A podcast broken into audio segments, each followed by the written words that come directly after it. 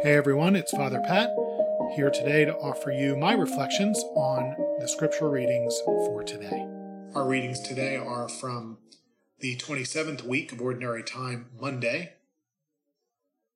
A reading from the book of the prophet Jonah. This is the word of the Lord that came to Jonah, son of Amittai. Set out for the great city of Nineveh and preach against it. Their wickedness has come up before me. But Jonah made ready to flee to Tarshish, away from the Lord. He went down to Joppa, found a ship going to Tarshish, paid the fare, and went aboard to journey with them to Tarshish, away from the Lord. The Lord, however, hurled a violent wind upon the sea, and in the furious tempest that arose, the ship was on the point of breaking up. Then the mariners became frightened, and each one cried to his God. To lighten the ship for themselves, they threw its cargo into the sea. Meanwhile, Jonah had gone down into the hold of the ship and lay there fast asleep. The captain came to him and said, What are you doing asleep? Rise up, call upon your God.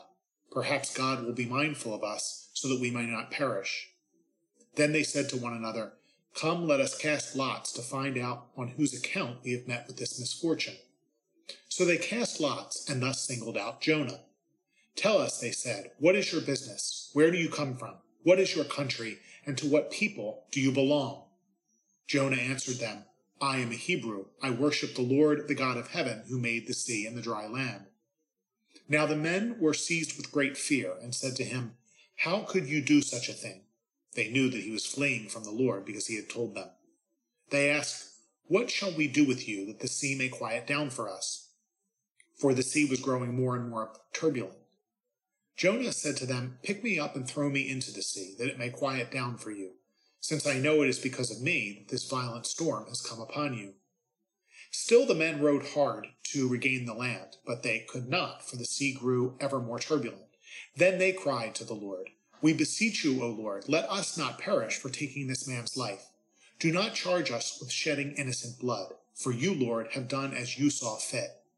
Then they took Jonah and threw him into the sea and the seas raging abated. Struck with great fear of the Lord, the men offered sacrifice and made vows to him. But the Lord sent a large fish that swallowed Jonah, and Jonah remained in the belly of the fish three days and three nights. From the belly of the fish, Jonah prayed to the Lord his God. Then the Lord commanded the fish to spew Jonah upon the shore. The word of the Lord. Thanks be to God. Our response You will rescue my life from the pit, O Lord. You will rescue my life from the pit, O Lord. Out of my distress I called to the Lord, and he answered me. From the midst of the netherworld I cried for help, and you heard my voice.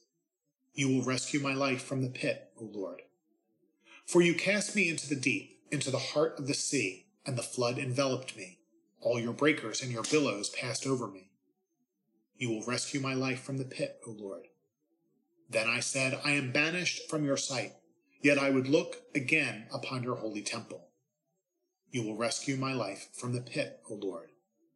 When my soul fainted within me, I remembered the Lord. My prayer reached you in your holy temple. You will rescue my life from the pit, O Lord. The Lord be with you. A reading from the Holy Gospel according to Luke. Glory to you, O Lord. There was a scholar of the law who stood up to test Jesus and said, Teacher, what must I do to inherit eternal life? Jesus said to him, What is written in the law? How do you read it?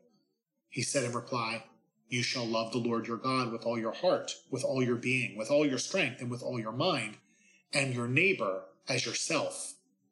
He replied to him, You have answered correctly. Do this, and you will live. But because he wished to justify himself, he said to Jesus, and who is my neighbor? Jesus replied, A man fell victim to robbers as he went down from Jerusalem to Jericho. They stripped and beat him and went off, leaving him half dead. A priest happened to be going down that road, but when he saw him, he passed by on the opposite side. Likewise, a Levite came to the place, and when he saw him, he passed by on the opposite side. But a Samaritan traveler who came upon him was moved with compassion at the sight. He approached the victim, poured oil and wine over his wounds, and bandaged them. Then he lifted him up on his own animal, took him to an inn and cared for him. The next day he took out two silver coins and gave them to the innkeeper with the instruction, Take care of him. If you spend more than what I have given you, I shall repay you on my way back. Which of these three, in your opinion, was neighbor to the robber's victim? He answered, The one who treated him with mercy. Jesus said to him, Go and do likewise. The Gospel of the Lord. Praise to you, Lord Jesus Christ. Religious people don't always have the purest motivations. Shocking, I know. And yes, I intend my sarcasm. Think about all the people who converted to Christianity after it was permitted in the Roman Empire and eventually became the empire's official religion. Even the barbarian invaders embraced Catholicity as they wanted to be more Roman. So it was hardly a you know, religious, spiritual conversion in many cases. Oh, and what about the Borgias? Have you ever heard about them? If you want to see the church at its worst, study a little about the Middle Ages and the influence the prominent Borgia family had on the papacy and the politics of the church. Those guys knew more than just their prayers, let me tell you. How about Rose Kennedy? Rose Kennedy, matriarch of the famous Irish Catholic dynasty. She went to Mass every day, and that's a good thing. Somebody had to be praying for her husband Joe and her sons, who, while they proudly proclaimed their Catholic faith, didn't always, uh, you know, uphold the highest ideals in their personal and political dealings. Of course, you know I'm being kind here and respectful of the dead. Remember Jim and uh, Jim and Tammy Bakker, pretty famous around uh, the Carolinas. I mean, to be fair, uh, those millions of dollars in contributions from unsuspecting old folks were justified, weren't they? I mean, someone had to pay for all of Tammy Faye's makeup, right?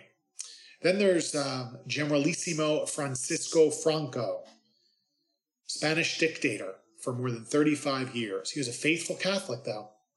Faithful Catholic whose policies greatly enhanced the power of the church in Spain during his rule, and the church benefited from that. All this as he, without regret, assassinated his political enemies and suppressed any opposing viewpoint. The church in Spain has still not recovered from its unholy association with Franco. And of course, there are the priest and the Levite in today's gospel parable. Imagine, let's, let's bring that into the present day. Imagine being left for dead on the shoulder of the interstate. Catholic priest drives by in a hurry. He's late for dinner at the local country club where he's been asked to offer the opening prayer, and he, he just can't stop. A rabbi also drives by. You know, it's past sundown on Friday.